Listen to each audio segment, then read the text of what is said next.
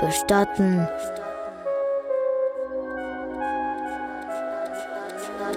Bestatten. Hauda, Hauda, Hauda, Hauda. Ein Podcast über den Tod.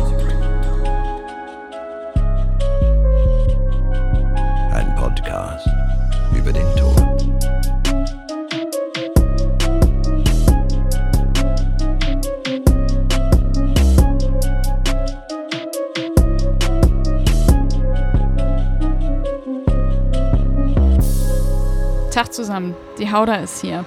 Verspätet, sehr verspätet, ja, ich entschuldige mich. Aber ich habe auch einen guten Grund, beziehungsweise ähm, ich habe einen Grund. Gut finde ich ihn selber nicht, aber damit es auch alle wissen, die sich für Bestatten Hauda interessieren, aber nicht unbedingt für Bianca Hauda. Ich habe mir Anfang Juli in Frankreich die Elle beim E-Scooterfahren gebrochen. Ähm, das Ganze lief so drüber geflogen bei 15 km/h oder 20, kein Hindernis, guter Bürgersteig, trotzdem verkeilt und Arm kaputt. Macht mega Spaß, E-Scooter fahren, wirklich. Ich würde auch keinem davon abraten, generell. Ähm, aber der Bruch hinterher macht weniger Spaß. Die Physio für den Bruch auch weniger. Die tut nämlich scheiße weh. Und weil ich Rechtshänderin bin und immer noch zu 80 Prozent ähm, in der Bewegung eingeschränkt bin, war es so ein bisschen ungeil die letzten Wochen. Das jetzt so nur als Entschuldigung und deshalb die Verzögerung der fünften Folge. Folge 6 gibt es dafür übrigens auch schon, aber erstmal zu dieser hier, Folge 6 wird dann einfach traditionell so ein bisschen zurückgehalten. Ähm, für Folge 5 habe ich mich in Bonn mit Albrecht Röpke in seinem Garten bei Kaffee getroffen. Unheimlich netter, aufmerksamer Mensch, eine Art, die äh, auch perfekt zu seinem Job passt, zu seinen Jobs, muss man sagen. Albrecht, auch äh, genannt Albi, ist seit knapp 20 Jahren Notfallseelsorger. Und er ist zudem evangelischer Pfarrer. Das war er zuerst. Ums äh, Pfarrerdasein wird es aber nur am Rande in der nächsten Stunde gehen. Aber eben durch beide Jobs hat Albi eine ganz besondere Sicht auf den Tod.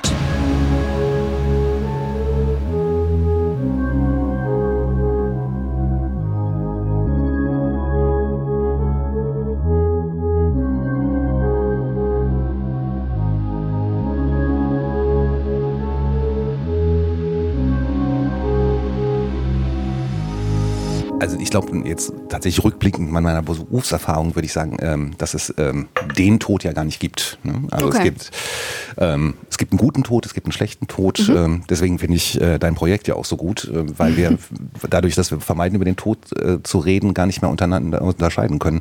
Was ist eigentlich ein guter Tod, was ist ein schlechter Tod? Ähm, was ist ein gnädiger Tod? Das gibt's ja auch. Ähm, deswegen würde ich sagen, für mich ist der Tod erstmal sehr facettenreich. Und dann kommt es halt drauf an, ähm, unter welcher Facette der einem begegnet.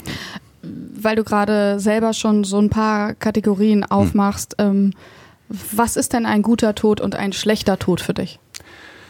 Also ähm, jetzt Da ich mal wahrscheinlich auch wieder Facetten, ne? Gibt's, gibt's auch. Also ich fange fang mal tatsächlich als Theologe an. Es gibt ein, ein, ein Wort in der Luther-Übersetzung ähm, bezüglich des guten Todes, das heißt lebenssatt. Ähm, das ähm, Wort verlieren wir leider in unserer Gesellschaft äh, und damit verlieren wir eigentlich auch die Vorstellung vom guten Tod. Das ist eben lebensmüde, benutzen wir, Mhm. aber lebenssatt nicht. Und das beschreibt eigentlich jemanden, der mit, äh, ich sag mal, irgendwo zwischen 80 und 90 viel Interessantes erlebt hat, äh, eine Familie gegründet, Mhm. auf und ab im Leben gehabt hat, das Leben genossen hat und jetzt sagt, ist, es, äh, ist es genug, ich möchte abtreten. Zu den Leuten sagt man ja immer, ach, ist jetzt nicht so schlimm, dass der eingeschlafen ist, weil er hatte wirklich ein gutes Leben. Genau, richtig. Und Okay. äh, wenn er dann noch einen guten Tod hat, heißt ohne, ohne Schmerzen, ähm, da finde ich auch, gibt es eine große Ambivalenz, äh, erlebe ich so beim guten Tod. Ähm, das, was für die Leute, für die Betroffenen selber gut ist, ist für die Angehörigen ein bisschen doof. Das heißt nämlich, es geht schnell und überraschend. Ähm, das heißt, ohne Angst, ohne Schmerzen, man schläft einfach ein. Äh, Für die Angehörigen ist das aber schwierig, weil es dann auch bei alten Menschen immer noch plötzlich ist. Man kann sich auf den Tod letztlich nicht vorbereiten. Ne?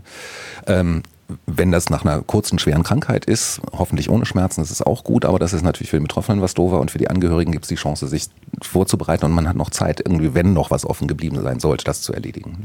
Jetzt wirst du ja als äh, Notfallseelsorger in verschiedensten Fällen dann gerufen, egal ob es ein guter Tod ist, was natürlich äh, sicherlich werden auch eine andere Betreuung Genau, da werden wir auch seltener ist. gerufen. Ja, und meistens in den äh, eher ähm, schlechten Momenten, wo man äh, Beistand braucht. Und äh, ich finde, weiß nicht, wie du das definierst, aber ich finde, Notfallseelsorger bedeutet für mich, dass da jemand ist, der mir quasi die Hand hält und der mich begleitet, Mhm. aber den ich nutzen darf als Unterstützung, der mir aber nicht sagt, was ich zu tun habe. Genau richtig. Also so das psychologische Wort ist äh, Eigenmächtigkeit dahinter. Ne? Die Mhm. Leute sind, ähm, also in der Situation, wo ich als Notfallseelsorger auftrete, ist ja plötzlich was ganz Schreckliches passiert. Mhm. Ähm, ähm, und dann geht und das vorherrschende Gefühl, das äh, verwechseln die Leute auch, das ist noch gar nicht Trauer, sondern das ist Ohnmacht. Ah, okay. Wenn ich äh, mich nicht darauf verlassen kann, dass meine Partnerin aus dem Haus geht morgens und lebend zurückkommt, äh, das Grundgefühl im ersten Moment ist, äh, die Trauer ist noch gar nicht da, da ist der Schock zu groß für. Aber eigentlich so die Frage, worauf kann ich mich in dieser Welt überhaupt noch verlassen? Wenn ich mich nicht darauf verlassen kann, dass ein geliebter Mensch, der nicht krank war, plötzlich nicht mehr da ist. Der einfach abends wiederkommt. Der einfach abends wiederkommt, genau. Und ähm, da versuchen wir den Leuten sozusagen, und so blöd das klingt, ähm, ist erstmal gar nichts zu sagen, sondern die Leute in Situationen zu bringen, dass sie wieder was überhaupt entscheiden können. Egal ob richtig oder falsch oder was das ist. Ähm, also ich gehe tatsächlich mit Kindern manchmal, wenn ich die Todesnachricht überbringen muss oder begleiten muss, ähm, dass ein Elternteil verstorben ist, gehen wir im Laufe des Tages ein Eis essen. Ah, okay. Wenn, also worauf kann ich mich in dieser Welt überhaupt verlassen, wenn ich mich nicht darauf verlassen kann, dass Papa lebend zurückkommt? Ähm, und ich gehe in, in, in eine Eisdiele und sage Erdbeereis und bekomme Erdbeereis. Also so, so blöd das klingt, aber das ist, Ist der das so erste eine Normalität wieder ist kurz reinbringen? zurück in die Normalität Ja. und äh, zu sagen, ich kann zwar das Wesentliche entscheiden, aber es gibt immer noch ähm, Bereiche im Leben, die kann ich entscheiden. Was unterscheidet dich denn dann von ähm, demjenigen, der in so einer Situation vielleicht plötzlicher Tod einen guten Freund anruft ähm, und mit dem könnte er auch ein Eis essen gehen? Ja, also stimmt auch tatsächlich so. Also gute Freunde oder so eine Begleitung ähm, ersetzt da viel. Ähm, also einmal, einmal ganz platt überbrücken wir die Zeit, bis der gute Freund da ist, sage ich mal, ne? Okay. weil wir direkt mit der Polizei kommen. Ähm, und das wäre tatsächlich auch ein gelungener Einsatz, wo wir einfach für die Leute da sind, bis, heißt in unserer Fachsprache, Familie bis, bis das soziale Netzwerk Ja. greift, heißt das Okay. so schön, Freunde, Familie, äh, die sich kümmern können. Ich glaube aber schon, dass ein- eine, eine außenstehende fremde Person äh, insofern gut ist, weil ich da, wenn, wenn es ein Vertrauensverhältnis gibt, was ähm, eigentlich Zufall ist, Ja. aber dass ich da bestimmte Sachen äußern kann, die ich gegenüber Freunde, Familie nicht äußern würde. Mhm. Ne? Ähm, also ich sag mal so einen Gedanken zum Beispiel bei, bei Suizid äh, von Menschen, die ganz lange an schweren Depressionen ähm, gelitten haben.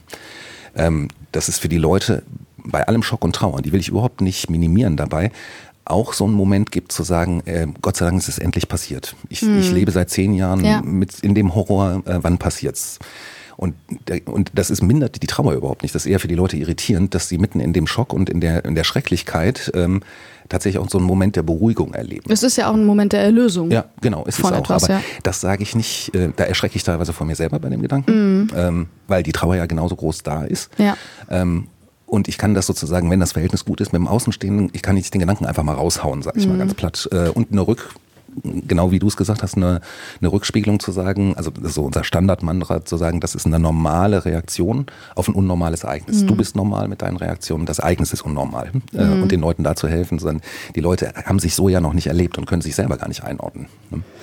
Du hast ja gerade schon mal ganz kurz von äh, Suizid Mhm. gesprochen. Welche sind die häufigsten Situationen, in denen du gerufen wirst im Alltag? Ähm, also ich sage mal, es gibt tatsächlich drei große Felder, würde ich sagen. Also plötzlicher Tod im häuslichen Umfeld heißt das in der Fachsprache, dass wirklich jemand einfach von jetzt auf gleich ohne bekannte Vorerkrankungen ähm, oder manchmal nur unterschätzten Vorerkrankungen, da ist was, ähm, plötzlich zusammenbricht. Das wäre das ein, eine große Feld, dann ähm, Überbringung Todesnachricht. Die Polizei hat irgendwo einen Unfall aufgenommen, da ist jemand verstorben, man sieht die Meldeadresse und da sind kleine Kinder gemeldet oder unter 18-jährige Kinder. Dann ist es eigentlich Standard, dass wir die Polizei begleiten. Mhm. Ähm, die Polizei muss die Todesnachricht überbringen, aber wir gehen mit und bleiben, wenn gewünscht, da. Und ähm, das dritte große Feld ist tatsächlich Angehörigenbetreuung nach Suizid. Okay. Lass uns mal ähm, bei der Überbringung der Todesnachricht, weil Mhm. das ja ein großes Feld ist, äh, bleiben, weil du es gerade schon sagtest, die Polizei überbringt die Nachricht. Warum überbringt die Polizei das und nicht du als jemand, der ja auch gelernt ist, Mhm. ähm, äh, in einer gewissen Art und Weise mit Menschen zu reden? Mhm. Das ist eine rechtliche Frage. Das ist tatsächlich rechtlich so geregelt, dass es äh, Hoheitsrecht der Polizei, die Todesnachricht, es darf nur die Polizei überbringen Ah, in okay. Deutschland. Das ist äh, tatsächlich eine rechtliche Regelung. Ähm, hat für uns tatsächlich auch Vorteile, weil ähm, was passieren kann, ist, dass Menschen der Mensch, der das ausspricht, macht es ja real, was passiert ist. Ja. Ähm, und manchmal, wir nennen das in, in, in, in einsatztaktischen Sprache, äh, dann verbrennt man, Mhm. dass Leute die Stimme dessen, der das ausgesprochen hat, nicht mehr dann, ähm, ertragen können. Ach, krass, Was okay. nichts mit Sympathie oder Antipathie zu Ja. tun hat, sondern einfach diese Stimme, äh, die hat sowas Schreckliches wahr gemacht. Äh, vielleicht passiert das nochmal, so Ja. Mhm. ungefähr ist der Gedanke. Äh, und deswegen ist es tatsächlich für uns ein Vorteil, ähm, wenn wir es nicht aussprechen, sondern erstmal nur dabei sind Mhm. ähm, und eher die Rückfallebene sind sozusagen, also das kenne ich ganz oft, dass die Leute mich angucken als Nicht-Polizisten. Ist das wirklich wahr? Ist ganz Mhm. oft eine erste Frage. Also dass ich als Nicht-Beamter das nochmal bestätige, Okay. ähm, weil man das ja nicht glauben will, was Ja. man da hört. Also, Wie sieht das dann im Ablauf aus? Also ist das dann ähm, so, dass du, wie wir jetzt beide, bei einem Kaffee in deinem Garten sitzen, dann wirst du angerufen oder wie funktioniert das? Hast du Einsatztage? Oh, also ähm, wir werden angerufen von den Leitstellen, Polizei, Feuerwehr.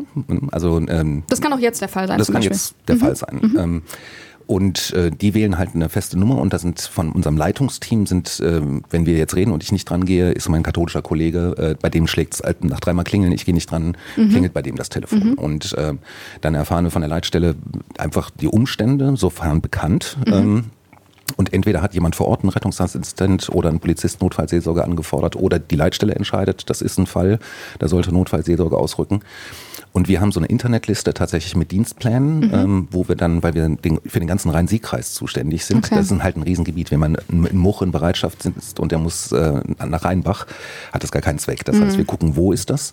Äh, und äh, da sind wir anders, weil wir das große Gebiet haben. In Köln hat Okay. ein Mensch das 24-Stunden-Dienst. Und Ah, dann gibt es okay. Hintergrunddienst. Das geht halt in einer Stadt wie Köln. Bei uns geht das vom Gebiet her nicht.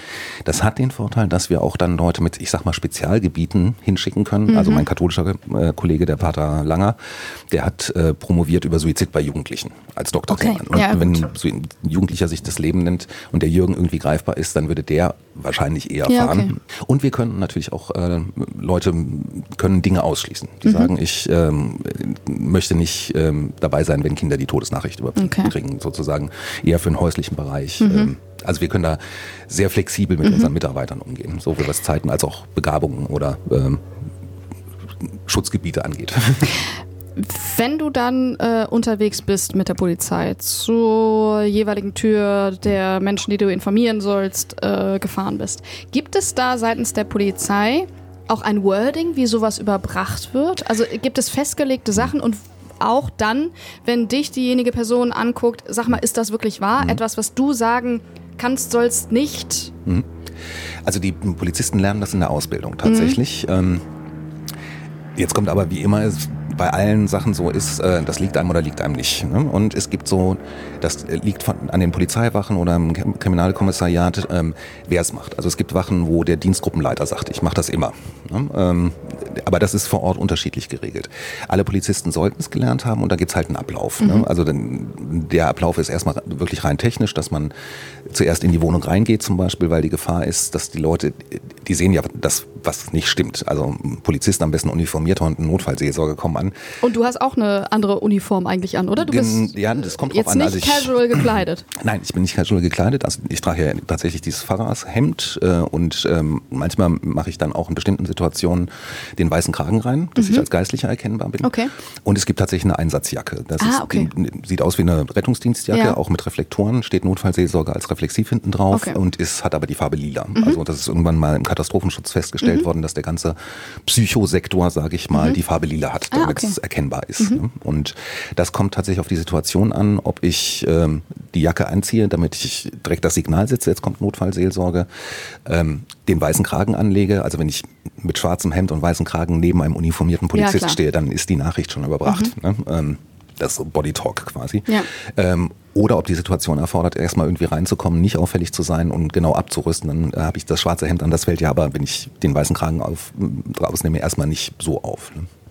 Aber das ist wirklich situationsspezifisch. Okay, aber die Polizei äh, sagt dann quasi, je nachdem ihren Satz, oder da ist nichts Festgelegtes, sondern die hat es gelernt, wie sie. Ja. das emotional rüberbringt und Also ähm, ja, also es gibt tatsächlich erstmal so Sachen, also dass man erstmal in die Wohnung reinkommt, weil Ja. die, Leute, die Gefahr ist, dass die Leute wirklich die Tür zuschlagen, Ja. weil sie wissen, was kommt und es nicht hören wollen, Ja. was man ja verstehen kann. Ähm, dass man die Leute bittet, sich hinzusetzen, weil die Gefahr wirklich ist Kreislauf. einfach ein Kreislaufzusammenbruch. Und dann sollten alle Polizisten gelernt haben, dass man ähm, das nicht schön verpacken kann. Also mein katholischer Kollege sagt immer, äh, Mist, den man schön einpackt, riecht immer noch nach Mist. Ähm, Das stimmt, ja. Da kann man nichts abbremsen und äh, das ist tatsächlich ein Problem manchmal, wenn Leute äh, also es stimmt ja, in dem Moment, wo ich jetzt wirklich den Satz ausspreche, ähm, Ihre Frau hat einen Verkehrsunfall gehabt, sie ist tot, sie kommt nicht mehr wieder, bricht erstmal die Welt zusammen. Ja. Und ähm, da ist der Impuls, das irgendwie m, schonend beizubringen, ist da, was aber Quatsch ist. Das geht nicht. Und wenn ein Polizist vor mir steht und ein Notfallseelsorger daneben, dann will ich wissen, was Sache ist. Mhm. Ne? Und wenn ich da rumeier, das ist, das ist wirklich grausam. Also das kann ja, ich nur weil du raushauen. musst die Person sein, die auf jeden Fall klar ist in dem Moment. Ja. Und ähm, dann ist, und wenn die das gelernt haben, muss man auch tatsächlich erstmal fünf Minuten aushalten. Mhm. Also gibt es ganz unterschiedliche von nicht wahrhaben wollen, zusammenbrechen, aber erstmal brauchen die Leute auch tatsächlich ein paar Minuten, bis das überhaupt ankommt. Mhm. Also seelisch kommt das sowieso noch nicht an, aber bis die Information überhaupt ankommt. Ne? In welchem Mindset bist du dann in diesem Moment? Äh, oder änderst du dein Mindset auch, wenn du mit der Polizei in ein Auto steigst? Ich stell mir das so vor, auch wenn das jetzt sehr abgeklärt klingt, dass man ja auch einen gewissen Arbeitsmodus im Kopf braucht. Ja, also ich bin ähm, sehr, sehr beobachtend und sehr aufmerksam eigentlich. Ähm, das geht schon mal tatsächlich, also da- das finde ich auch tatsächlich die, die stressige Seite an unserem Job. Das ist gar nicht der Umgang mit dem Tod, sondern ich weiß ja letztlich gar nicht, ich habe eine Adresse und ich weiß, es hat einen Verkehrsunfall gegeben, aber ich weiß überhaupt nicht, wie, wie die Menschen ticken, wo wir jetzt gleich hinfahren. Ja. Ist, ist das eine Villa? Äh, Ist das eine Sozialwohnung? Äh, Sind die Menschen gläubig, äh, atheistisch? ähm, Sind Satanisten? Also ich Ja, weiß ja klar. erstmal gar nichts. Ja. Ne? Und da bin ich tatsächlich beobachtend zu gucken, so wo, aufs Umfeld, wie befinde ich mich, also sozial und auch wie ticken die Leute. Also was, was brauchen die, wie reagieren die. Ne? Das ist eher tatsächlich ganz viel Antennen ausfahren. Und das ist so der zweite Vorteil für mich eigentlich, wenn die Polizei die äh, Nachricht überbringt, dass ich mich erstmal orientieren kann. So, äh, wer ist mir ja eigentlich gegenüber? Wie, wie tickt der Mensch? Ne? Gab es auch schon mal Situationen, in denen die jeweiligen Personen ähm, einfach gar keinen Bock auf eine Notfallseelsorge hatten? Ja, aber selten spannenderweise. Also ich hätte eigentlich, ich würde das häufiger nennen, aber wenn wir erstmal mit aufschlagen, ähm, ist das für die Leute meistens okay oder werden wir auch gebraucht? Ähm, Im Sinne von einfach, äh, man kriegt die Nachricht und die Polizei erklärt auch ganz viel, zum Beispiel von den Abläufen, wie es weitergeht. Äh, das kann man aber in dem Moment gar nicht aufnehmen. Nee, ne? Und checkt man nicht, ne? ähm, die meisten Leute sind dann eben froh sozusagen, wenn die Polizei dann sagt, so der Herr Röpke, wenn Sie möchten, bleibt er gerne nochmal hier und der kann Ihnen das auch alles nochmal erklären. Ne? Und das ist ganz oft so der Einstieg, dass, dass die Leute erstmal einfach schlicht froh sind, jetzt gar nicht Trostbegleitung oder sowas zu sagen, so boah, ich habe das alles gar nicht mitgeschnitten, jetzt machen wir erstmal einen Kaffee, setzen wir uns zusammen, äh, wie war das noch mit der Gerichtsmedizin? so ungefähr halt. Ne? Was ich ganz spannend finde jetzt als Pfarrer ist, dass es irgendwie doch für die Leute, auch wenn sie mit Kirche und Glauben überhaupt nichts am Hut haben, ist ja auch vollkommen okay. Das ist ja unser Dienst, ist ja, setzt überhaupt keine Gläubigkeit voraus. Wir sind Kriseninterventionsmenschen, die den Leuten im kritischen Moment helfen. Aber ähm, auch für jemanden, der mit Kirche gar nichts am Hut hat, äh, ist ein Pfarrer in der Katastrophe, äh, hat seinen Platz. Ne? Also es ist irgendwie für die Leute, äh, ich finde es erstaunlich, aber es ist für die Leute nicht erstaunlich, dass ein Pfarrer da rumspringt. Ne? Ähm, der, der gehört zu Tod und Beerdigung dazu. Also Ja, sage ich mal ganz Ist irgendwie fest verankert Genau, dann, ne? richtig. Und, und wie gesagt, das hat nichts mit einer persönlichen äh, Bekenntnissituation zu tun, sondern ein Pfarrer darf da irgendwie sein. Was mich, wie gesagt, erstaunt. Ich hätte öfter damit ähm, Ja, hätte ich auch. Ja, aber es ist tatsächlich gar nicht so. es ist ganz spannend übrigens, wenn man die Leute fragt, wollen sie einen Notfallseelsorger, dann sagen die auf jeden Fall nein. Ja, okay. Weil dann äh, sind sie damit auch konfrontiert, darüber nachzudenken und abzuwägen, wie viel derjenige vielleicht äh, in meinem persönlichen Leben gerade in diesem Moment zu suchen hat. Ähm, ja, ich glaube, es ist sehr facettenreich, warum die Leute, wenn sie gefragt werden, Nein sagen. Das erste ist, dass man sich äh, hoffentlich, wünsche ich jedem, nicht vorstellen kann, was ein Notfallseelsorger macht. Ähm, und dann die Angst ist, dass da jetzt jemand, ich übertreibe mal wirklich jetzt mit dem, äh, mit dem Rosenkranz ankommt. Ja, ja, ja. Ne? Oder mit dem Ja, Weihwasserbecken. ja. Das ist so eine Assoziation. Das, äh, dann weiß ich aber tatsächlich, also es gibt die Negativassoziation und ich weiß gar nicht, was ein Notfallseelsorger macht und wie er mir helfen kann. Oder eine Notfallseelsorgerin, muss ich auch mal dazu sagen. Äh, Und das dritte ist, glaube ich, jetzt sind wir wieder beim Thema Ohnmacht und Eigenmächtigkeit. Also die Polizei stellt mir Fragen. Das kann ich nicht vermeiden. Beim Unfallsituation muss die Feuerwehr bergen. Der Notarzt guckt mich an, wie es mir geht. Das kann ich mir alles nicht aussuchen. Und äh, hier ist der erste Punkt, wo ich mal Nein sagen kann. Ja, ja, nicht noch stimmt. einer. Und musst dir vorstellen, dass wenn jemand im Haus plötzlich umkippt, jetzt einfach wie viele Leute da rumspringen. Also allein das ist ja schon Wahnsinn. Also es kommt erstmal Rettungsdienst und da sind so zwei Leute. Dann kommt der Notarzt plus Fahrer, der muss den Tod feststellen. Dann hast du schon mal vier Leute. Dann kommt die äh, uniformierte Polizei, die den Ort jetzt als Tatort, weil es ein unnatürlicher Tod ist, absichern musst, dann hast du sechs Leute. Und dann kommt die Kriminalwache, dann hast du schon acht Leute in deiner Wohnung. Und dann äh, willst du unter Umständen, wenn du es entscheiden kannst, nicht noch den und, und Notfallseelsorger. jetzt nicht noch Person Nummer 9. Jetzt kann ich auf einmal, die 8 kann ich ja nicht rausschmeißen. da kann ich das erste Mal Nein sagen. Wenn ich mit in der Welle mit drin schwimme, dann, Dann bist du halt dabei. Dann bin ich halt dabei Wirst und dann sind die akzeptiert. Leute eigentlich froh, weil ich fange eigentlich auch erst an zu reden, wenn alle anderen weg Okay. Mhm. sind. Ja, ähm, weil die Polizei, die ermittelt ja eh noch, die Ja. muss Fragen stellen, da hat es eh keinen Zweck zu begleiten. Und da positionieren die Leute mich dann auch, ne? zu sagen, so jetzt sind alle draußen und jetzt bitte nochmal langsam. Ne? Also, Wie lang ist denn dieser Erstkontakt? Also du kommst dahin, äh, das ganze Prozedere, du bist dabei und dann äh, sitzt du erstmal mit den jeweiligen Leuten und vielleicht kommt es dann an Hm. und ähm, wie lang bleibt man dann? Also wir erfassen das ja statistisch sozusagen. Im, im statistischen Mittelwert äh, dauert ein Einsatz äh, zwei bis zweieinhalb Stunden. Okay. Ähm, das ist jetzt ein statistischer Mittelwert. Ne? Da gibt es natürlich auch Situationen, die so komplex sind, ähm, wenn die Polizei viele Fragen hat und äh, dann, dann müssen die ja erstmal eine halbe Stunde ihren Fragenkatalog abarbeiten. Bei Suizid zum Beispiel gibt es Anzeichen und so weiter und so weiter. Ähm, beim Verkehrsunfall ist normalerweise die Sachlage relativ zügig erklärt und dann können die wieder abrücken. Also deswegen äh, hängt ein Einsatz schon mal davon ab, sozusagen, wie viel Arbeit noch getan werden muss. Äh, wie lange dauert es, bis der Leichnam abtransportiert wird aus der Wohnung äh, oder, oder ist er draußen verunfallt. Also das heißt, die Zeitspanne am Anfang ist sehr stark vom Ereignis abhängig. Und ähm, dann ist ja auch die Frage sozusagen, wir sind ja das Werkzeug der Menschen, wo positionieren die uns? Positionieren die uns, bis das soziale Umfeld greift? Und das kann wirklich so sein, äh, in Bonn und, und äh, die Tochter in Bad Honnef ist im Anmarsch, dass man wirklich die halbe Stunde überbrückt, mit der Tochter nochmal erklärt, das und das ist passiert und dann abrückt. Dann ist man durchaus, äh, ist man in einer Ja. Stunde fertig, ja, im, im guten Sinne fertig, weil dann weiß man, die Leute sind jetzt versorgt, sind nicht alleine. Man konnte ein paar sachliche Informationen schon geben, äh, man konnte die Tochter ein bisschen briefen, nennt Ja. sich das, wie gehe ich jetzt mit einer geschockten Mutter um, ich hinterlasse die Nummer und bin dann raus. ne? Kann aber auch sein, dass derjenige in Berlin wohnt, der vielleicht noch Genau. zuständig ist und dann erstmal braucht, herzukommen. ja. Und dann, denke ich mal, bleibst du auch äh, Genau. gewisse Zeit da und bist dann sicherlich, wenn äh, man dich braucht, im telefonischen Kontakt. Genau, also man kann uns immer über die Leitstellen ähm, erreichen. Manchmal hinterlassen wir die Telefonnummer, weil es tatsächlich noch Nachfragen gibt äh, oder Situationen nochmal. Ähm, also der Leichnam ist jetzt beschlagnahmt, das ist für die vielen Menschen ja erstmal auch ein Schock. Das wissen Ja. die gar nicht, dass äh, nicht nur mein Partner, am schlimmsten noch mein Kind jetzt gerade verstorben ist, sondern ich kann jetzt noch nicht mal verfügen ähm, über den Leichnam. Das ist ja die nächste Ohnmachtserfahrung. Und das ist so zum Beispiel ein Angebot, dass äh, viele Leute uns nochmal fragen, äh, ich möchte jetzt nochmal zum Bestatter, wenn der Leichnam dann untersucht und freigegeben worden ist äh, und hätte gerne eine Begleitung. Und dann ist unser Vorteil, wir waren ja in der Situation schon ähm, vor Ort dabei. Das heißt, die Leute brauchen nicht nochmal erzählen, was passiert ist. Das wissen wir ja schon. Und äh, die Leute haben auch keine Angst mehr, weil wir haben die Leute ja schon geschockt gesehen und dann kann es gut sein. Oder ich traue mich nicht mit meinen Kindern oder ich will meinem Partnerin nicht nochmal sehen, die Kinder wollen aber nochmal Abschied nehmen. Ähm, das sind so, wäre zum Beispiel eine, ein Punkt, der nochmal ähm, nachher fällig wird. Ne? Welche Übermittlungen sind denn besonders schwer? Oder kann man das überhaupt sagen? Oder hängt das einfach wirklich tatsächlich von der jeweiligen Person ab?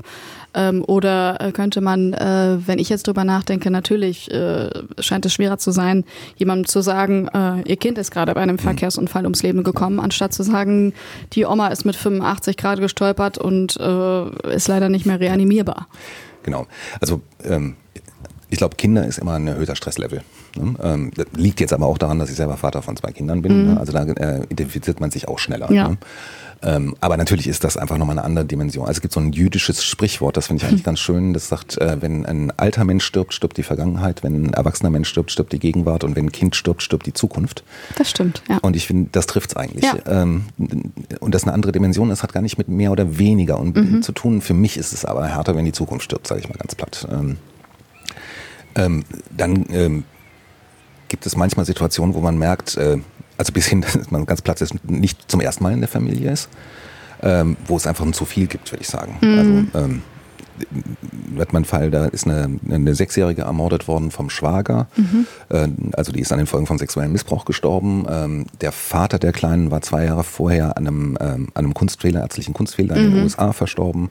Die Lieblingsschwester der Frau war vor neun Jahren an Krebs gestorben, wo ich einfach denke, so ähm, Mehr kann wie gar nicht man- kommen in wie einer kann Familie, das ne? Aushalten. Ja. Ne? Ähm, und das finde ich schwer, jetzt gar nicht vom Fakt. Äh, klar, sechsjährige Sexualmord, das ist Ja. eh schon äh, keine leichte Aufgabe, aber wenn man dann noch mitkriegt, so So, und diese Familie hat schon einfach einen großen Rucksack. Das ist heftig.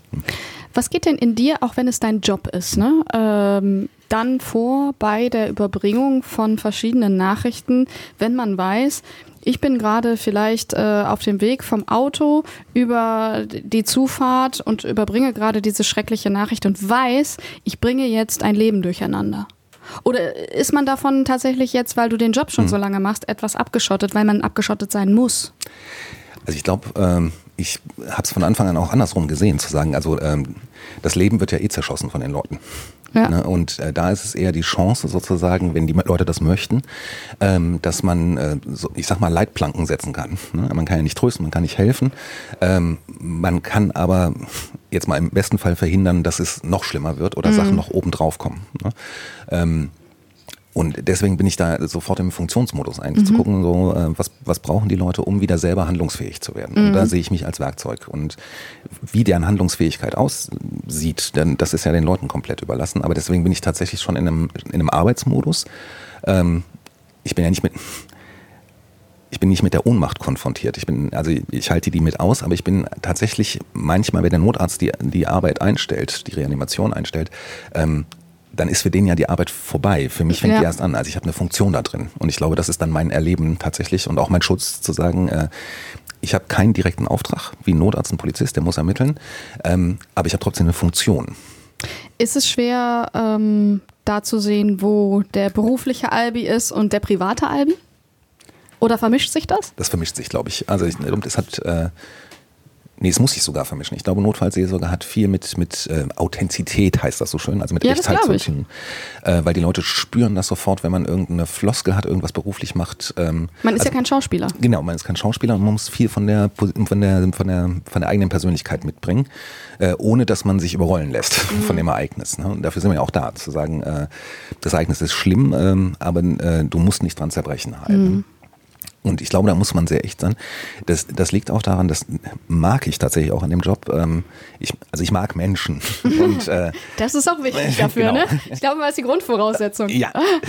ja, bei manchen Brüdern und Schwestern im Herrn habe ich manchmal den Eindruck, dass man ihnen nicht gesagt hat, dass sie später mit Menschen zu tun haben. Ne?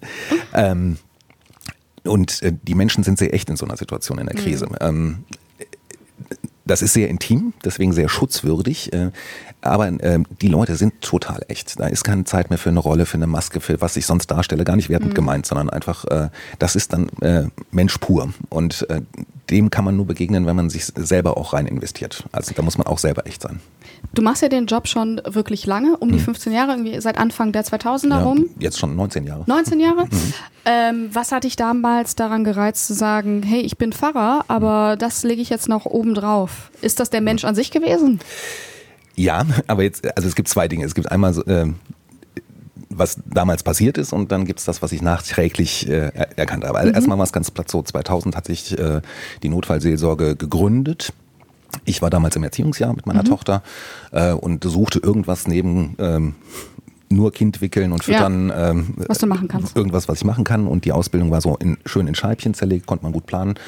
Ähm, weil damals waren es ja so Workshops? Äh? Das waren damals so Workshops, ja, weil es noch nichts gab. Wir ja, sind okay. ja wirklich, mhm. ähm, wir gehören zur Pioniergeneration. Mhm. Es gab schlicht nichts und durch nach dem äh, Zugunglück in Eschede ja, und hier in der Region in Brühl hatten wir auch nochmal ein Zugunglück. Mhm. Da war einfach so der Zündfunken zu sagen, wir müssen jetzt das mal organisiert auf die Beine stellen. Mhm.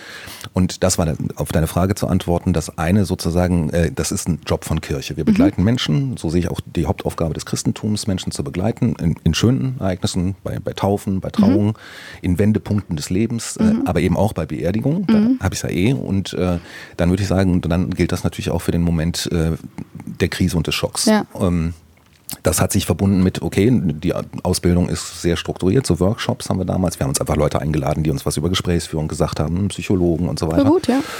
Und ähm, und wie gesagt, ich war im Erziehungsurlaub und dachte, ja, ein bisschen noch ein Anreiz wäre schon gut. Im Nachhinein habe ich äh, verstanden, dass da viel zusammengeflossen ist, äh, warum ich das gemacht habe. Das war mir in der Situation gar nicht klar. Also ich, äh, meine Eltern äh, waren kriegstraumatisiert, Mhm. ganz definitiv. Äh, Das war damals für mich kein Grund anzufangen. Im Nachhinein habe ich aber erkannt, so ich kannte Trauma schon, äh, also von meinen Eltern. Und Mhm. Ja. ähm, ganz wichtige Erkenntnis dabei war eben, meine Eltern waren bis zum Schluss ihres äh, Lebens waren sie traumatisiert. Sie waren aber tolle Eltern und haben ihr Leben wunderbar auf die Kette gekriegt. Mhm. Und da hatte ich vom Trauma schon viel verstanden, bevor ich das Wort Trauma überhaupt konnte. Zu sagen, ja, so ein Ereignis kann dir dein Leben zerschießen. Das ähm, macht, zerstört alles, was da gewesen ist, aber dein, du musst daran nicht zerbrechen. Du kannst trotzdem, sogar wenn das Trauma nicht weggeht, ein wundervolles und erfülltes Leben führen. Ne? Ähm, dann eben den Aspekt, den ich schon gesagt habe. Ich mag Menschen. Das war ähm, mir klar sozusagen, das ist ein Moment, wo man Menschen ganz echt begegnen kann. Ähm, das reizt mich. Ne? Und dann tatsächlich, hatte ich aber auch schon gesagt, für mich der christliche Auftrag, Menschen zu begleiten. Und da war eine Lücke, die unsere Gesellschaft nicht füllen kann. Und da ist Kirche in die Lücke getreten und hat gesagt, wir bieten das, die Akutversorgung an. Ich denke gerade äh, in dem Moment ähm, an gar keinen Unfall, sondern in meinem Leben an meinen Opa, als der gestorben ist. Und ich war elf. Und bis heute habe ich das im Kopf und konnte lange Jahre nicht im Treppenhaus meiner Großeltern lang gehen, weil der da aufgebahrt lag. Und das ist jetzt äh, überhaupt nicht schlimm, wenn man rückblickend darauf guckt. Und das ist keine Katastrophe, da ist keiner ähm, beim Ke- Verkehrsunfall ums Leben gekommen. Aber weil du gerade sagst, ihr habt das damals angefangen, sind ja selbst das schon die kleinen Pflänzchen, die dich dein ganzes Leben lang begleiten Ja. und mich bis heute und das Bild geblieben ist, was auch immer das war, ob das ein Trauma ist oder nicht. Aber selbst in solchen kleinen Situationen brauchen manche Leute Menschen, die dabei sind. Und so, also so sehe ich das letztendlich auch als kirchlichen Auftrag. Dafür sind wir äh, eine Gemeinschaft halt, und es geht über das Christentum hinaus eigentlich, ne? dass Leute quasi in kritischen Momenten nicht allein gelassen werden, von wem auch immer. Ne? Und äh, ich finde, in der akuten Krise braucht es halt tatsächlich eine spezielle Ausbildung, aber generell würde ich dir vollkommen recht geben, und das ist eine der Grundideen ja von christlichen Gemeinden, übrigens von jüdischen und muslimischen Gemeinden genauso, äh, dass es Menschen gibt, die in, in so einer kritischen Situation die Menschen nicht allein lassen ne? und, und ihnen helfen, Ansprechpartner sind, äh, und für Kinder finde ich das immanent wichtig. Das ist jetzt aber nicht mehr klassisch Notfallseelsorgeaufgabe, aber dass es auch ähm, professionelle Leute gibt oder von außen oder Nachbarn, ähm, wo ein Kind mit elf dann die Fragen stellen kann. Und da würde ich dir vollkommen recht geben, dass jetzt jenseits von Notfallseelsorge, ähm, du als Kind wirst ja erlebt haben, deine Eltern, die normalerweise deine Stütze sind, sind ja selber trauernde Menschen. Also deswegen finde ich es ja auch äh, wichtig, dass Leute von außen dazukommen, weil die Leute, die ein Kind normalerweise halten, sind ja jetzt irgendwie auch trauernd und betroffen. Und Oder in a, in a Rush in dem Moment, die tote Person, äh, um die tote Person alles herum zu regeln und zu organisieren, die anzuziehen und so Ja. weiter. Und du selber stehst dabei. Und kannst nichts tun. Ja. Genau, ja. Und dieses Regeln, das ist ja, äh, ist ja das ist Schock und das ist gut. Ja? Also Schock ist nicht schlecht. Ja? Ähm, Das heißt, die, die Info ist noch gar nicht angekommen. Aber ich als Erwachsener habe ich was zu tun, genau was du sagst. Und die Kinder dürfen nichts tun und da geht's schon los. Und das gilt für Notfallseelsorge im Extremfall genauso, aber gilt eben auch für den häuslichen Bereich, gebe ich dir vollkommen recht, dass man dann tendiert, die Kinder zu schonen. Und das ist schlecht. Ähm, also wir haben so einen Spruch in der Notfallseelsorge, schonen ist Schaden. Ähm, man muss die Kinder zumindest fragen, was sie wollen.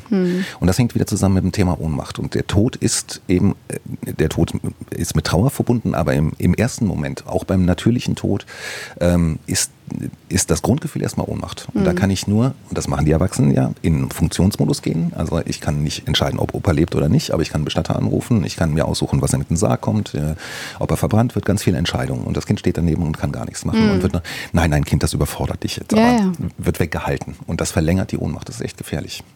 Jetzt mach dir erstmal eine Zigarette an. ich sehe, du hast es die ganze Zeit schon in der Hand. Ja, ein Interview mit mir, wer kann Interview ohne Zigarette? Wie stark hilft es dir denn eigentlich für deinen Job, ähm, wirklich Pfarrer zu sein? Und ist das eine Voraussetzung, die man haben muss als Notfallseelsorger? Nee, ist ganz klar keine Voraussetzung. Also unser System sind zu zwei Drittel ausgebildete Laien, heißt Mhm. es, also Leute, die nicht Geistliche, die aus ähm, meistens aus Berufen kommen, die aber schon irgendwie, ich sag mal, äh, Ka- Katastrophen- und Krisenaffin sind. Mhm. Ne? Also wir haben, wen haben wir denn dabei? Also wir haben einige Rettungsassistenten, die Zusatzausbildung Notfallseelsorge haben. Wir haben einen äh, ehemaligen Luftwaffenoffizier, ähm, der das eben auch kennt, ne, dass ein Kollege abstürzt, dass man Todesnachrichten überbringen muss. Ähm, Psychologen, also ganz unterschiedliche Menschen. Ähm, Notfallseelsorge an sich, ähm, glaube ich, aber sozusagen, ich sage jetzt mal vom Background oder vom Selbstverständnis, ist aber tatsächlich ein kirchlicher Dienst. Also die, die Kirche schickt mich, das ist eher eine Frage von meinem Auftrag. Jetzt gar nicht von meinem Handeln vor Ort, sondern warum mache ich das eigentlich? Ne? Also mein Supervisor am Anfang, wir hatten so Anfangssupervision, äh, der hat das sehr sch- schön provokant gefragt, hat gesagt, was ist bei Ihnen eigentlich verkehrt, dass Sie sich ehrenamtlich mit traumatisierten Menschen umgeben? Ne? ähm, und die Frage war richtig halt. Und da ist für mich das Pfarrersein halt ganz wichtig, was ich eben schon gesagt habe. Für mich ist das ein Auftrag aus meinem Glauben heraus. Ne? Zu sagen, ähm, Christentum, wie gesagt, immer mitdenken, Muslime und äh, Ja. Juden genauso, also die monotheistischen Religionen, sind auf Gemeinschaft angelegt. Das heißt, dass wir Menschen ähm, in Beziehungen leben zu Gott und zueinander. Äh, und äh, das gilt in allen Situationen. Da ist das unser Auftrag. Und da ist es für mich zur Eigendefinition ganz wichtig, dass ich Pfarrer bin, weil ich das deswegen mache. Äh, nicht, weil ich das irgendwie anders mache als ein Laie vor Ort. Wie wichtig ist denn, weil du es gerade selber ansprichst, einen Supervisor zu haben als Notfallseelsorger? Super wichtig. Eigentlich ist das äh, äh, eine Voraussetzung. Also wird auch für jeden, der das äh, die Ausbildung Angeboten. macht, angeboten. Ich kontrolliere natürlich nicht, ob Ja. man es macht. Viele Leute äh, haben es mal teildienstlich schon, ähm, also weil sie Krankenschwester auf Intensivstationen oder so sind, äh, die haben teilweise schon eine Supervision. Aber ich halte es für, für absolut Voraussetzung, dass ich auch einen Ort habe, wo ich das ähm, loswerden kann, was, was hängen bleibt. Wie oft trifft man sich da oder telefoniert man dann? Weil ähm, ich weiß jetzt gar nicht, wie oft du auch in einer Woche eventuell dann Menschen betreust. Ähm, das ist auch total unterschiedlich. Okay. Ne? Also das kann, ähm, es gibt Wochen, wo ich tatsächlich nur koordiniere und Leute losschicke. Ähm, es gibt Wochen, wo ich drei Einsätze selber fahre und ähm, als Koordinator ist es so, dass ich tatsächlich ja, weil ich zu 75 Prozent von der Kirche freigestellt bin, ähm, auch in Fälle fahre, wo klar ist, dass es jetzt nicht nur ein Einsatz. Ne? Also bei Okay. einem Gewaltdelikt äh, ist es höchstwahrscheinlich, dass wenn da eine Verbindung sich aufbaut, dass man auf jeden Fall da mehrere Tage dran ist, bis, bis hin zur Gerichtsbegleitung. Halt. Okay. Und die Fälle sind dann natürlich auch arbeitsintensiv ne? ähm, oder zeitintensiv. Ne? Und die mache ich dann, weil jemand, der das ehrenamtlich macht, hat ja einen Hauptberuf. Der, der hätte überhaupt die Zeit gar nicht. Ne? Ähm, so, jetzt habe ich den Faden verloren. Du hast das sehr gut beantwortet. Okay. Wenn du an das allererste Mal denkst, als du als äh, Notfallseelsorger gearbeitet hast, war das auch eine Überbringung einer Todesnachricht? Oder was kommt dir da in den Kopf, äh, wenn du dich jetzt daran erinnern könntest, an die ersten Male? Ehrlich gesagt kann ich das nicht. Weiß ich nicht. Ich, ich könnte es tatsächlich nachgucken, weil wir das dokumentieren. Ähm, nee, aber könnte ich dir nicht sagen. Aber ist das dann jetzt auch was, dass man sich eventuell nicht daran erinnern kann, weil verschiedene, weil so viel ps- psychologisch an verschiedenen Fällen auf einen einprasselt, dass man Nee, ich glaube, also erstmal muss ich sagen, so in den letzten 20 Jahren, wenn ich, ähm, ich komme an die 1000 Einsätze ran, die ich selber Okay. gemacht habe. Ne? Also das ist einfach äh, viel, so dass ich mich ähm, gut an Menschen erinnern kann, aber gar nicht an, an, an, An- eine zeitliche ja. Mhm. Chronologie, wann das war. Das fällt mir tatsächlich schwer, weil ich die, also ich kann eher deren Lebensgeschichte memorieren, Mhm. als dass ich das auf dem Zeitstrahl einordnen kann, wann das war.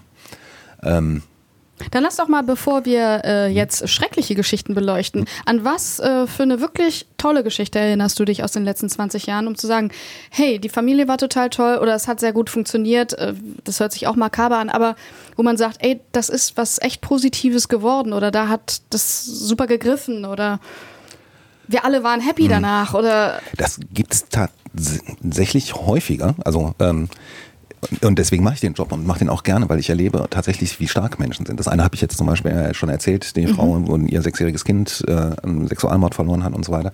Ähm, das zu erleben, wie die Frau ihr Leben wieder auf die Kette kriegt, ähm, ähm, das anpackt, ein Studium zu Ende bringt, ähm, ähm, ihre, sich um ihre Tochter kümmert, die macht Abitur und ähm, äh, das ist einfach wunderschön zu sehen. Also das ist ein, und, und das ist so ein Schicksal, wo ich sagen würde, ich glaube nicht, dass ich das packen würde. Äh, und zu sehen, die Frau robbt sich zurück ins Leben. Äh, und das ist ein langer Weg, das hat Jahre gedauert, aber der geht es heute tatsächlich, das, was geschehen ist, ist geschehen. Das bleibt auch immer eine, eine nicht nur eine Narbe, sondern eine offene Wunde, ähm, aber deren Leben läuft und es läuft gut. Und da kenne ich viele Leute, denen es tatsächlich, ich war jetzt vor anderthalb Wochen mit einer Polizistin ähm, beim Mädel, ähm, da hat der Vater die Mutter getötet und fünf ähm, ging damals auch durch die Presse.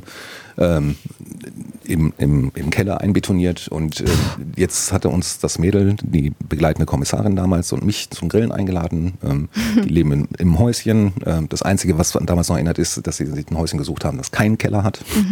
Ähm, und denen geht's rundum gut, ihr und ihr Mann. Und das ist einfach wunderschön zu sehen.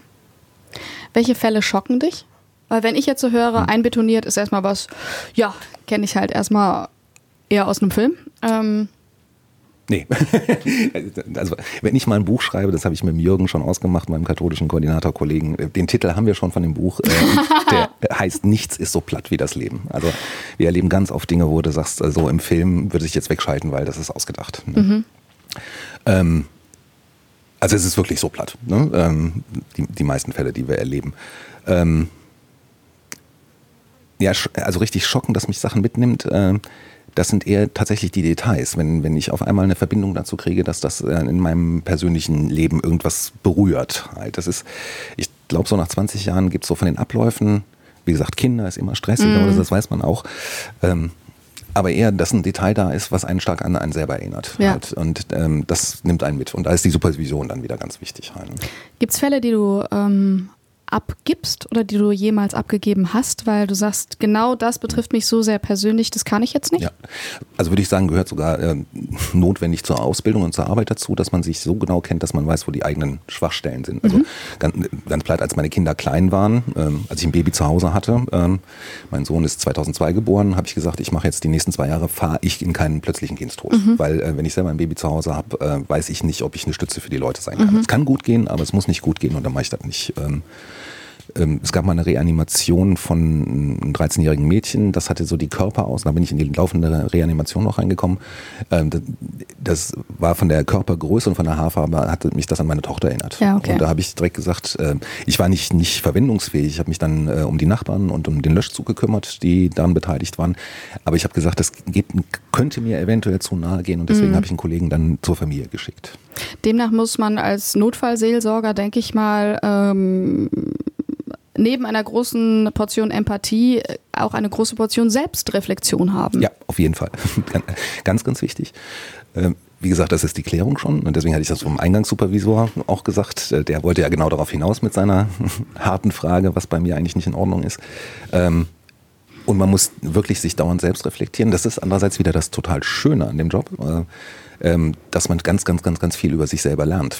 Man ist ja gezwungen, sich mit, mit Dingen auseinanderzusetzen, ähm, ja, die, die man so ähm, mitkriegt, äh, Ja. die man normalerweise nicht mitkriegt. Und man lernt viel über sich selber im Stress und auch über persönliche Grenzen. Und äh, ich schätze das sehr.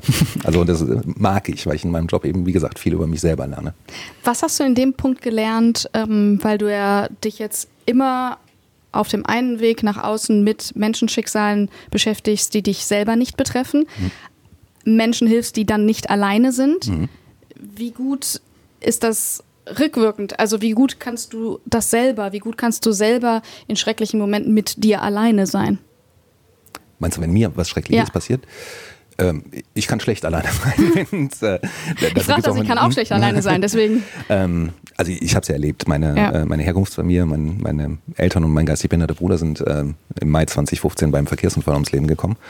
Ähm, und da waren eben sofort Freunde da ähm, und haben genau das gemacht, letztendlich, was ich als Notfallseelsorger quasi extern machen. Also äh, Nina, hast du ja gerade kennengelernt, wir wohnen inzwischen auch zusammen. Die ist morgens um neun, ähm, ich glaube fast jeden Tag ne, aufgestanden und hat gesagt, so, äh, was gibt's denn heute zu tun? Äh, kann ich irgendwas für dich machen? Und das war von Einkaufen zu äh, die Gegenstände, die Handtasche meiner Mutter von der Polizei abholen, äh, zu ich brauche mal eine Stunde, muss mal einfach losquatschen. Ne? Und ähm, das, da habe ich es erlebt sozusagen, dass, und das war eine gute Rückversicherung, das, was ich äh, für Menschen mache, wo gerade jemand zu weit weg ist, um das zu machen, äh, die, die Lücke fülle ich. Und da habe ich gemerkt, ja, jo, das ist, was wir anbieten, ist richtig, weil hat sich auch für mich gut angefühlt und war das, was ich brauchte. Wie gut konntest du das selber zulassen ab dem ersten Moment? Ist das was, wo du gesagt hast, ja, ich weiß, das ist mein Job, das funktioniert jetzt hier jetzt gerade andersrum?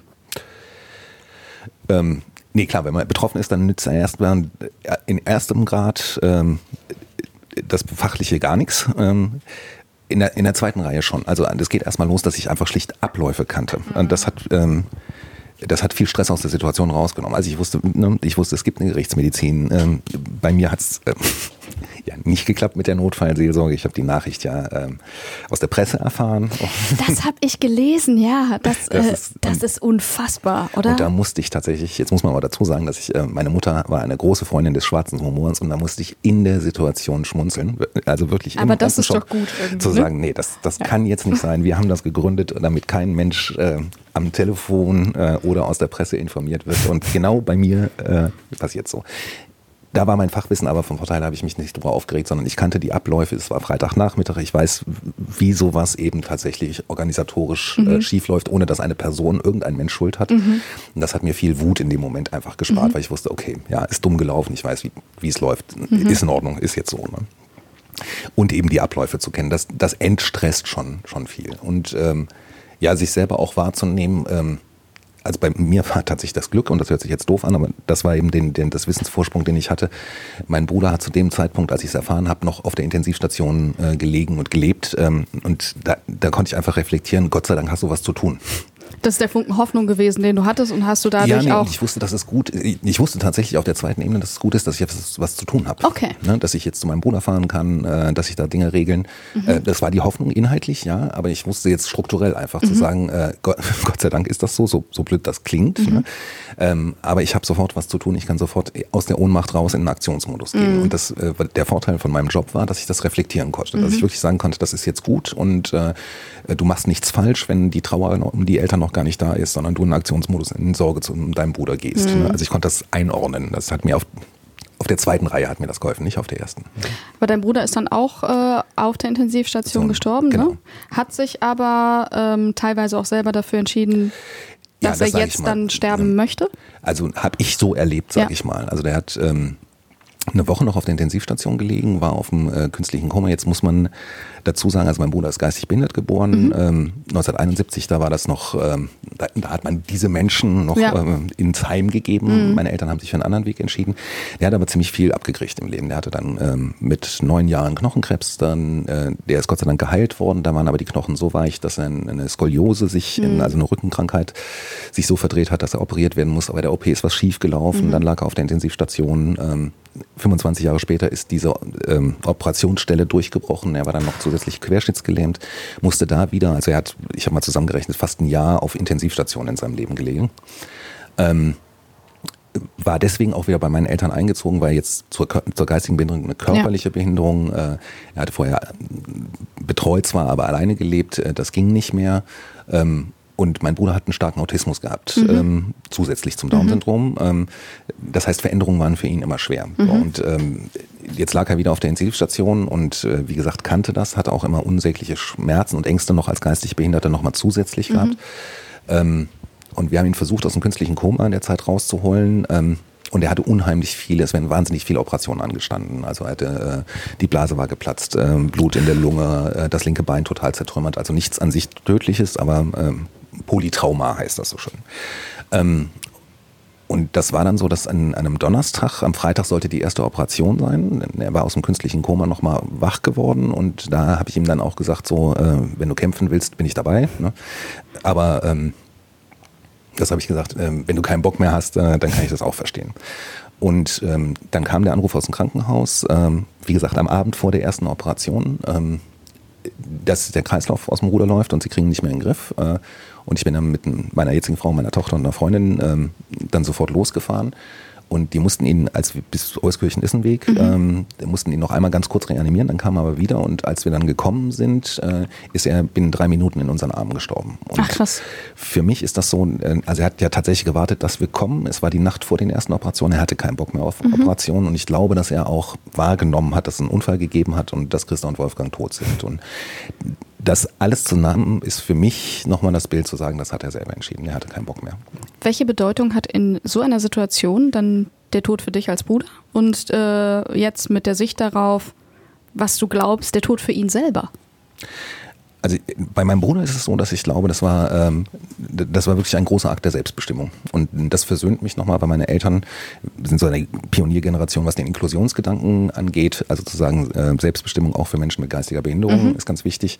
Äh, und das versöhnt mich nochmal sozusagen. Ja. Das war seine Entscheidung. Ähm, er hätte kämpfen können, das weiß ich. Er hat sich aus Situationen ins Leben zurückgekämpft, ähm, wo er eigentlich medizinisch schon aufgegeben worden ist.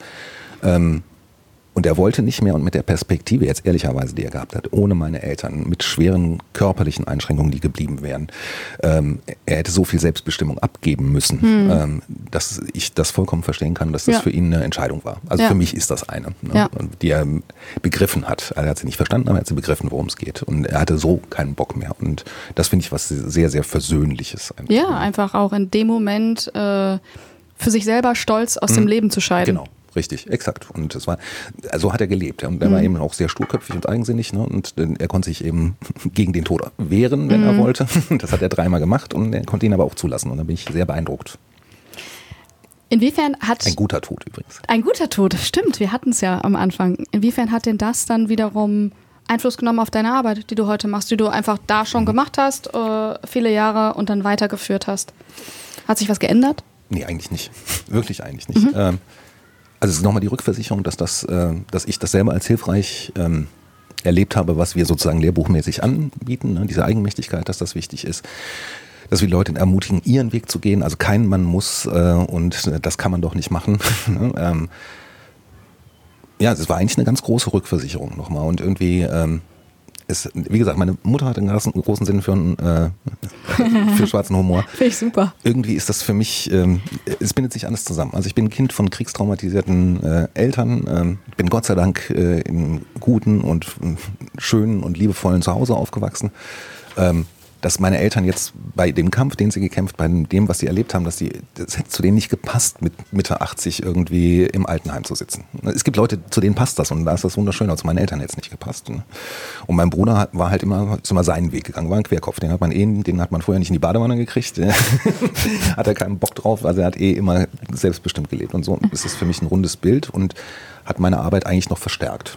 Hat sich der Blick auf den Tod verändert? Klar, nach so einem massiven Ereignis jetzt vom Tod der eigenen Herkunftsfamilie. Ähm,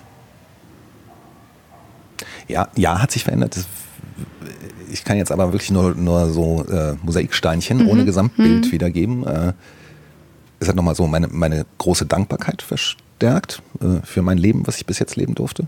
Klingt ein bisschen doof, weil ich meine ganze Herkunftsfamilie Nö, aber das ist auch, ich meine, äh, finde das total plausibel.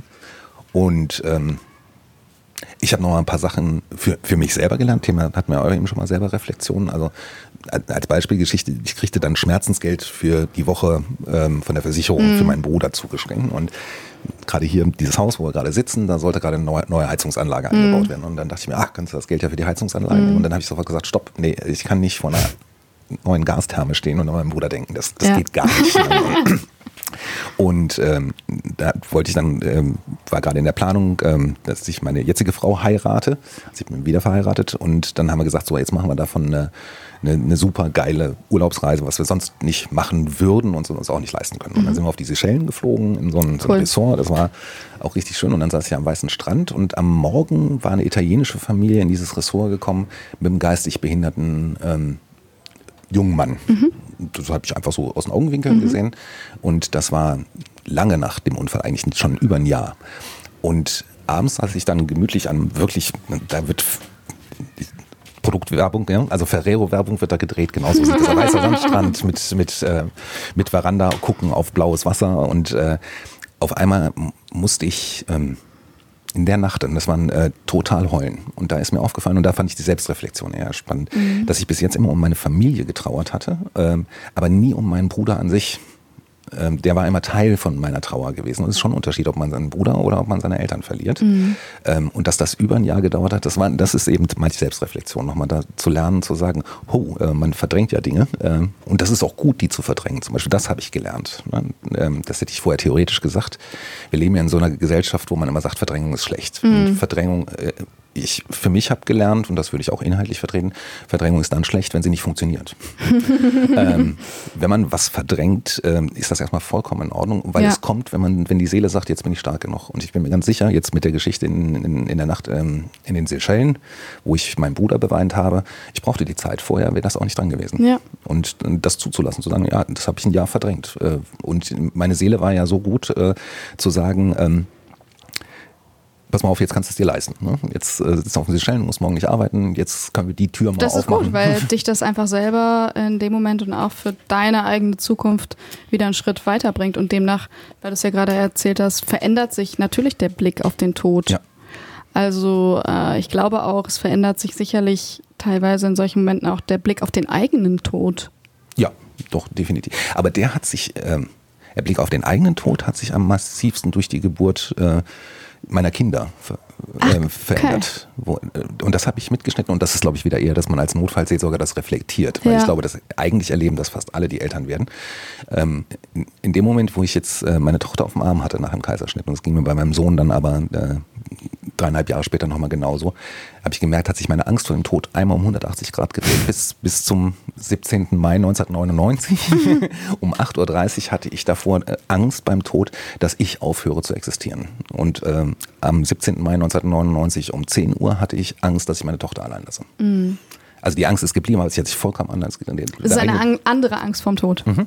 Aber du hast sie noch. Du hast noch irgendwie eine Ja, Angst vor dem Tod. Ja, definitiv, klar. Also, ähm, da gibt es ein wunderschönes Woody Allen-Zitat, äh, den haben sie irgendwann, als er einen Geburtstag weit über die 70 gefeiert haben, ähm, in einem Interview gefragt, ob er jetzt anders über den Tod denken würde, wo er alt geworden ist. Und da sagte er immer noch gleich, ich lehne ihn ab. Dann, dann kann ich mich Woody Allen nur gänzlich anschließen. Weil wir dich ja auch äh, als äh, Pfarrer hier Hm. haben. Was kommt denn äh, nach dem Tod? ähm, was Gutes. und so würde ich es auch belassen. Also ich habe kein konkretes Bild von dem, was danach ist. Ähm, da bin ich jetzt auch evangelischer Pfarrer. Äh, das das finde ich auch ganz spannend bei den ganzen Bildern, die wir haben von Seelenwanderungen und so weiter.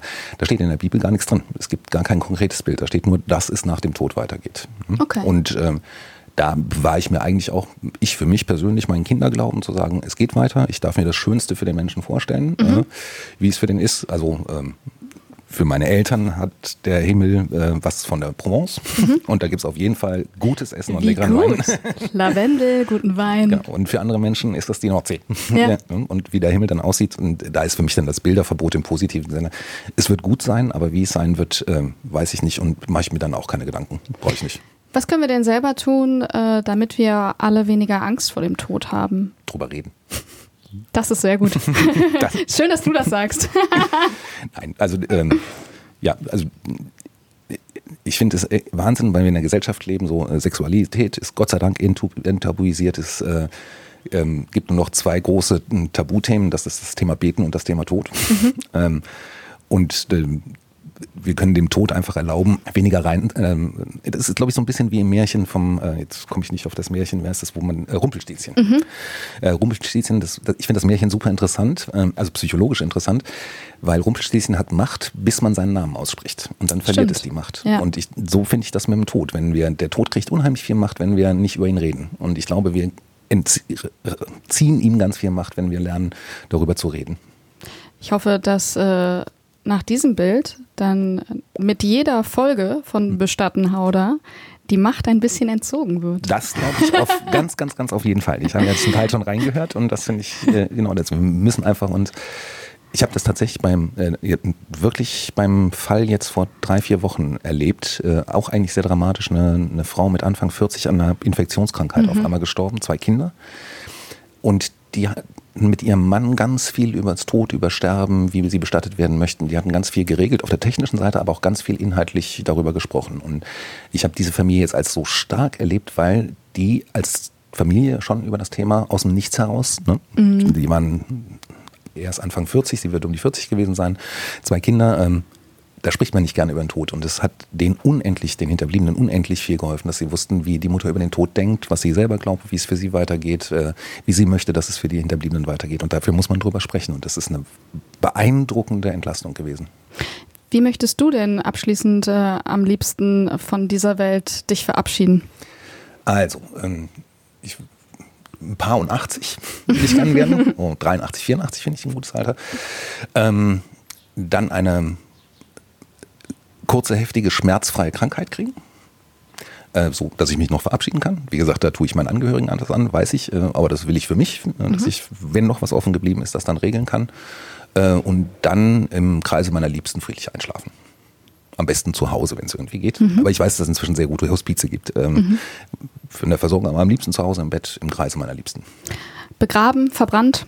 Begraben. Ich weiß nicht warum, also kein inhaltliches Thema, aber ich möchte auf jeden Fall eine Erdbestattung. Das ist äh, mir ganz wichtig. Ich kann es überhaupt nicht begründen, hängt nichts dran, aber ich will für mich, ich habe ja schon ein, ein Familiengrab jetzt kaufen müssen. Äh, war auch eine schräge Sache, fand ich aber auch eher wieder spannend, weil in dem Moment, wo ich jetzt ein Grab für meine Eltern, meinen Bruder suchen musste, ähm, habe ich ja mein Grab mit ausgesucht. Ähm, und ähm, da habe ich mir gesagt, ich habe als Baby immer äh, gerne auf dem Bauch von meinem Papa gelegen. Ja, und das werde ich im Tod dann wieder tun. Ach krass. Das finde ich ja spannend. Ich musste mich ja entscheiden, wie die Ja. Anordnung ist, wer auf wem liegt. Ganz obskure Sache. Und äh, da dachte ich mir, mein Bruder hat tatsächlich gerne mit meiner Mutter geschmust und bei mir war es eher mein Vater so als kleiner Kinder. Und dann dachte ich mir, dann ist die Anordnung Gute eigentlich Idee. klar. Große Party dann oder große Trauer? Große Party. Ähm, ja, ja, ich, ähm, das habe ich ja auch vom, äh, vom Tod gelernt. Also der Tod macht das Leben intensiver.